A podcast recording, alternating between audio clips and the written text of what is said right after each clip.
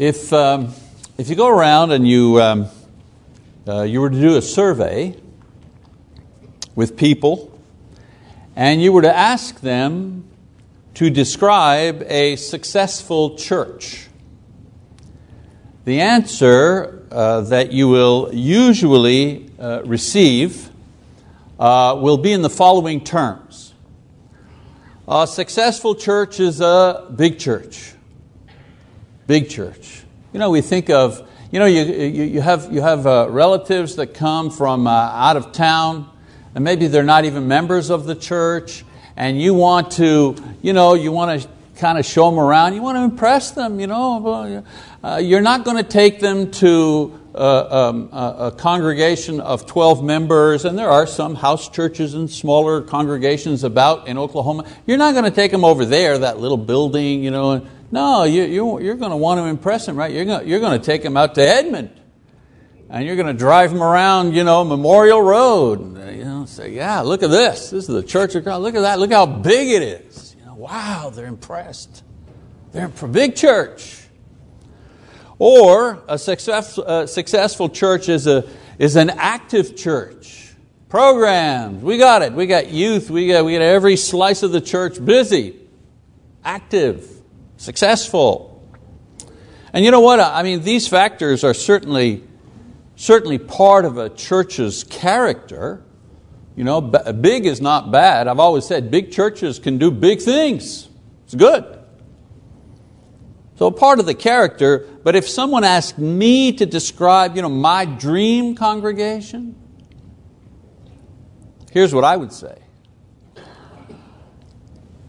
I would say that I want our congregation to be a glorious church. Not just big, not just busy. Glorious. Because you can have a glorious church of twelve, or you can have a glorious church of twelve thousand, because the glory part remains. So I want to talk about the glorious church tonight. We know what the word church means, of course. In our Bible classes, we have learned that it comes from a Greek word which means to be called out, the called out. Those who are called out or separated from a group to form a new and special group. The word was originally used to describe those who were selected to serve as town leaders, men who sat at the gate. Jesus came along, He appropriated this very common word, and He used it to describe His disciples who were called out of the world to form a special group, the saved. And from that time forward, this special group of called out and saved people, they have been referred to as the church, more specifically the church that belongs to Jesus. That's why we are what? The Church of Christ. We belong to Christ. We're the called out that belong to Him. Now, what does the word glorious mean? Well, the word glorious comes from a root word, glory, which refers to the honor one gets because of one's person or actions. Glory equals magnificence. In the Bible, it is basically used to describe the level and the quality of God's character and God's works. They're glorious. For example, His works are not merely good. They're not just excellent, they're beyond that. They're glorious, they're magnificent, they're beyond comparison. And so the Bible speaks of God, who uh, in different ways. It says, who is like Thee, glorious in holiness, Exodus fifteen eleven. Another passage, Thou art more glorious and excellent. Speaking of God, Psalm seventy-six four. It also speaks of what God has done. His work is honorable and glorious, the psalmist says in Psalm one eleven three. The Bible also describes other things as glorious. The power of Jesus is glorious, Colossians one eleven. The freedom enjoyed by Christians is glorious. Romans eight twenty-one. Romans eight twenty-one. The gospel message is the glorious gospel message. Second Corinthians four four. And the glorious church of Christ. Ephesians five twenty-seven. So the church that I want, the church that I'm working to build up, the church that I want to be a part of when our Lord comes, if He comes during my lifetime, that church, that's the glorious church that Paul talks about in Ephesians. And he says that Jesus might present to Himself, not just the church, it says, but that Jesus might present to Himself the glorious church. That's why I want us to be the glorious church. So now that we have a little idea of what the individual words church and glory mean, what do they represent when we use these two words together? In other words, what does the glorious church look like? We know what churches look like, right? Buildings usually different in architecture than others, and there's usually a big room where everybody sits, and then there are other rooms, classrooms. You know, we know what the building looks like. That's not what I'm talking about. Big or small buildings. What does the church, what does this glorious church look like? In still other words, make it a little more personal. How does the Choctaw Church that belongs to Christ become the glorious Choctaw Church of Christ? Too late to change the sign, right? We've already got the money spent and the time it took to get it going. So the transformation from being just a church to being the glorious church requires a very real and sustained effort in at least three important areas. And those are the things I want to share with you tonight, briefly. Number one, we need to be the glorious church in our conduct. Our conduct needs to outshine the conduct of the world. Pretty basic Bible stuff, right? Our personal speech and habits have to be clean and pure. Our treatment of others needs to move them to praise God because of it. I've done good if I've done something for someone and they just say thank you to me, but I've done really good if I do something for someone and they praise God because of it. Now I've hit the home run. Now I've hit the target. Because I'm no longer the object of their gratitude, but God becomes the object of their gratitude. A, a tricky thing to do, right? Our love for one another has to be such that it impresses others who witness it. How did Jesus say that all men would know that we're His disciples? That we attended a big church? That we were busy? No, He says, this is how all men will know that you are My disciples, in the way that you love one another. He didn't even say in the way you love the poor. He didn't say in the way that you love the world or you love the lost. He says in the way you love one another, that's how people will know that you're My disciples. Why? Because if you can't love a brother or sister in Christ, how are you going to love a stranger? If we can't love people who are equally yoked with us in searching to uh, do the will of God, if we can't love that person, how, how are we going to lo- love unbelievers? We have to be better than the Boy Scouts if we're going to be glorious. We have to be kinder and more generous than the local charity workers if we are to be glorious. We have to love each other more than they do at the places where veterans gather or the Kiwanis members or Cheers if we want to be glorious. You know, the world sees our conduct as the witness of our faith, but it also sees our conduct as the power of our Lord. And if it is not glorious in their eyes, well, then neither is our message glorious and neither is our Savior glorious.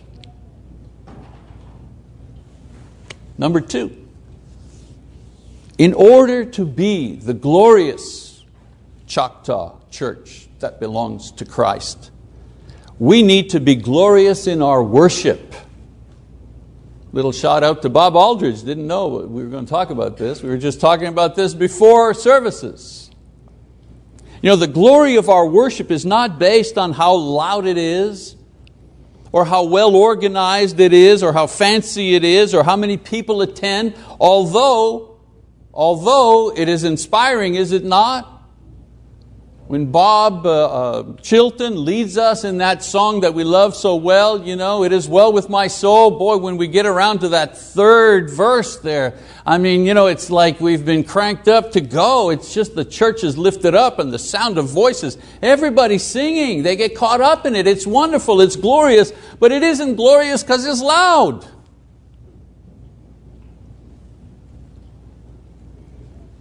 Our worship is glorious if we are truly offering it to God and that it is something that He's pleased with, something that He finds acceptable. And so our worship becomes glorious when it is done according to His will and word. That we sing when we worship makes it glorious, not that we're hitting all the right notes. And not that we would embellish our voices with instruments and things like that, as is the mindset of so many in the organized religious world. We could just make all of this sound better if we just, you know, enhanced it somehow. They don't get it. They see public worship as a form of entertainment, and the better the show, the more acceptable somehow it becomes to God. Wow, what backwards thinking is that? Our worship becomes glorious when it's done in a heartfelt or sincere manner. Brothers and sisters, if we cannot in our minds and in our hearts be saying to God, Lord, I love you so much, while we're with three hundred people singing to Him, when could we say such a thing? When?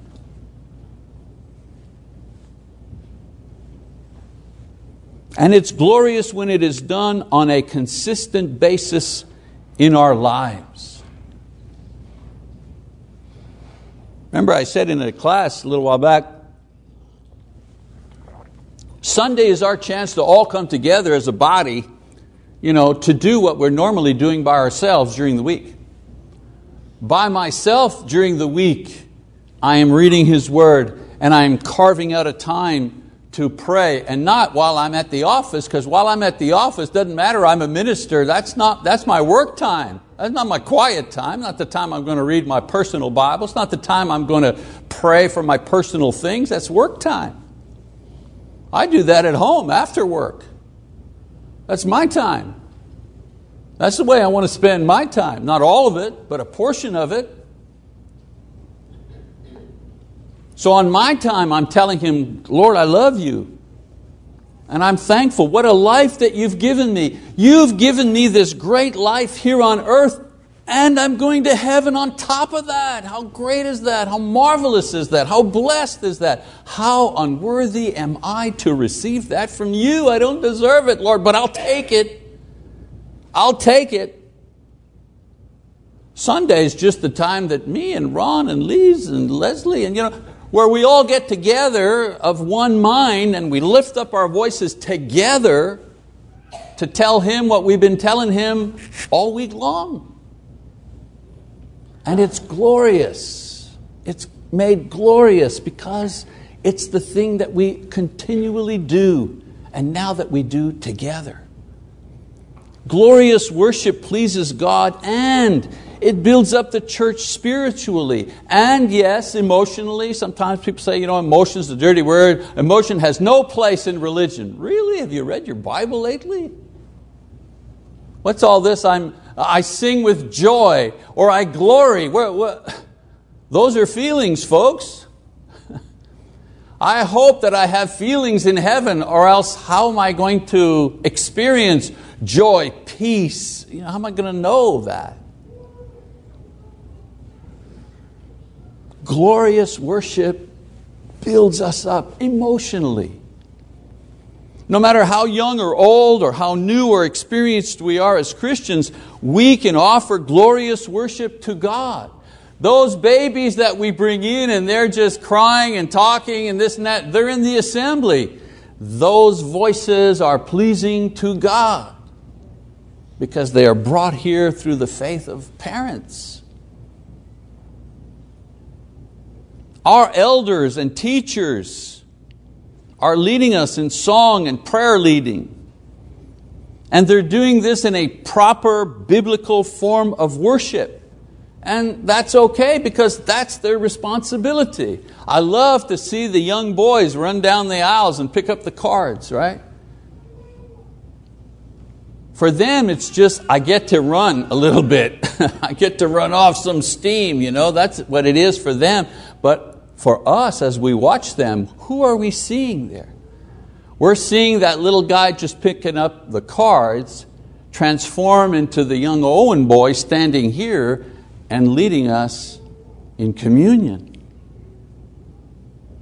To a Mike Coghill who takes on an important, uh, an important responsibility in the church as a minister commended by the church and the leaders of the church to serve and minister to some of the older guys like Marty and I, and then on to the deacons and on to the all of this makes for a glorious church. So it's up to each member to provide the sincere heart and the faithful attendance in order to make this offering complete.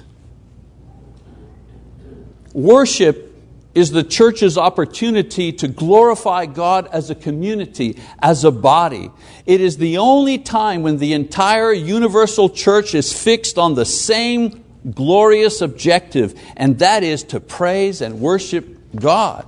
Coming to church to see your buddies is good, but it better not be the first thing. It better not be the thing that you look forward to the most.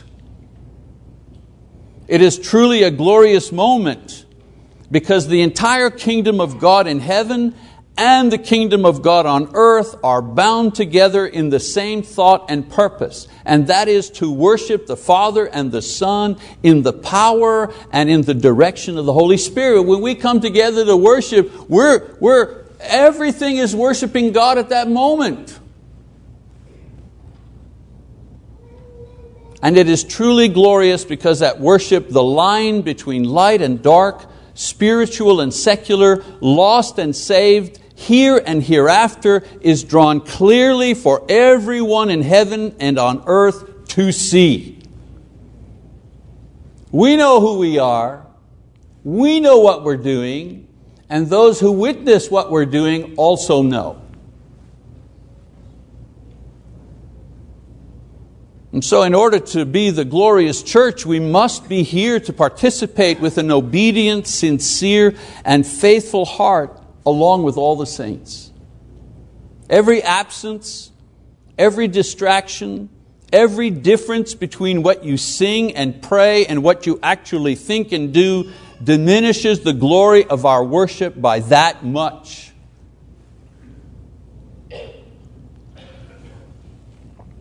You know, it's interesting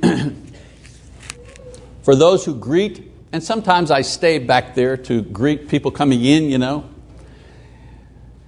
And you greeters, you know, you can, I, I think you can confirm this.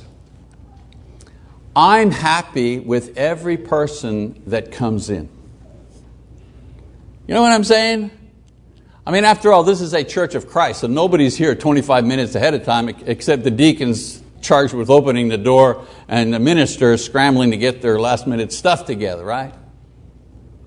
But if you're a greeter, if you've ever had that experience, every person coming in, yeah, good, good. Oh, and then you're looking out at the parking lot and you're seeing a lot of cars starting to park. All right, now we're talking. Now people are coming in, right? And now people are coming in, the clap, ding, the bell goes, you know, and the classes start. But the, the greeters that are lingering, because we tell them, you know, stay out there, you know, for folks that are late and, you know, or visitors. Many times visitors, they don't arrive early. They arrive right on time or a little bit after, you know, make sure somebody's to greet them. I don't know about you greeters, but me, when I when that happens and I'm I'm out there, I'm always happy. It's like, well, it looks like everybody's in. I need to go and close the door. And I look back. Oh, one more. There's one more coming in. Everyone that shows up gives me a jolt of happiness. One more person's going to praise God. One more member made the decision to come. Even if they're late, even if something happened, they're still going to be there. Visitors, wow, visitors are coming. I'm happy for every single person that comes to worship God. And I'm saddened when I see someone that is normally here, not here, for whatever reason. Because everyone added adds to the glory, and everyone subtracted takes away from the glory. And finally, one other thing. To be the glorious church, we need to be glorious in our actions. You know, Luke's second book is called The Acts of the Apostles, because in it he recorded the glorious things that they and the church did in spreading the gospel and serving other people. So we need to serve in such a way that future generations will write a book of Acts of the Choctaw Church of Christ. Not just our history when we started and when we moved the building and things like that, but the things that we did. In two thousand and whatever, we, we found a young preacher, in, a young man in Kenya with a family who had a desire to preach the gospel. And we educated that young guy. We sent him to college in South Africa to get his degree and to get his training. And we stuck with him for several years, just paid him to go to school. And then he graduated. He went out in the field. And we supported it again. And we bought him a motorbike so he could get to more remote villages. And then we bought him a car. And now that young guy, you know, he's married. He has two teenage daughters. And he circuit preaches among eight or nine churches, many of which he himself established. And he's the principal of the Maru Theological School, where he's training, he and other teachers are training other preachers, other Kenyan preachers who will go out into the field. We did that. There's not our church and six others that did that. We did that. The Choctaw Church of Christ did that. Found him, trained him, sent him out, supported and continued to support him. That's our history. And I can't even begin to name the people, the places, the churches established and run by people who were first contacted by our World Bible School program. How many, never mind hundreds, how many thousands of people owe their life in Christ to the people here who corrected their work and sent them notes and so on and so forth. And Jean Elmira in Haiti. You see what I'm saying? That's our history. Our history isn't just we went in this building and then we met in this building. You know, that's our history. But our history is what we have done. And then, of course, in more recent years, and you know about this, Bible Talk dot t v brings the gospel everywhere, the whole world, right from here, little Choctaw America. I say, when I go speak somewhere, I tell them, I'm the guy who's got a name that nobody can pronounce from a place that nobody's heard of. But you may not have heard of us, but I guarantee you there are thousands of lost souls who have heard of us and who are now in Christ because of us and preaching the gospel because of us and belonging to churches that we helped plant through the people that we encouraged and trained. And I'm not even going to get into the individuals in this church who serve as deacons and ministers, retired ministers, although I don't think Dayton's retired yet, but Shall we write a book about everything and every country that Dayton has gone? And all the work that Bud has done? And our, de- you know, I mean, that's our history. And so if we preach the word to our community and our state and the world using the communication tools at our disposal, if we faithfully teach our children and our adults to obey the words of Christ, if we work hard to make everyone feel part of our Christian family and serve those in need in or out of the congregation, what happens if we do that and continue to do that? Well, then we become a beacon of pure, intense light in a dark and fearful world. Then we will become that city set on the hill that all will see and be drawn to. Brothers and sisters, the world is so very tired of phony religion and service that always has a catch to it. The world is hungry for the glorious Church of Christ to show itself. And as far as this part of the country and this part of the county is concerned, we're that thing. We're that light. We've been called to be that light. So I said at the beginning that some people see a successful church as big and active. And this is true in part. What I've tried to explain is that a glorious church usually is blessed with growth and opportunity to serve. In other words, glory comes before size and expanded responsibility.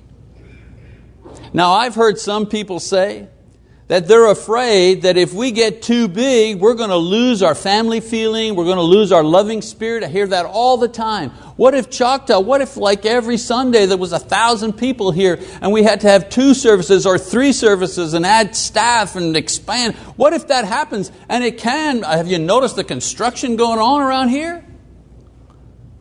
And people always say, oh, we got a nice little group, we're tight, you know, we know everybody, blah, blah, blah. I want to tell you that the thing that kills a loving family feeling is sin, not size. Sin is what kills the love, not how big you are. If we continue to love the brother and sister next to us, size is not going to change us. And so the Lord calls us to be His glorious church. It is our ultimate goal. It is our final form. Why? Because Paul says so. He will present to God, Jesus will present to God what?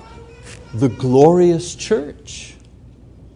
That's who we are. That's who we're becoming. That's what the sermons are about. That's what the exercises are for. That's what the classes lead us to. That's what the elders demand of us spiritually. It's what the deacons are serving towards. So if you've not lived in this glorious way and you'd like to begin a glorious life in Christ, certainly the first step, repentance, baptism in the name of Jesus. Perhaps you need to start over. Then let us minister to you, whether it be in baptism or in prayer or counseling, whatever. Many different individuals here, not only the elders, the deacons, the ministers, but also many of our members here ready to help, ready to support you, ready to encourage you, whatever you need. Think about it. Make a decision. And if you need to respond in some way, then we do encourage you to do that now as Harold leads us in an aptly termed song of encouragement. Brother Harold.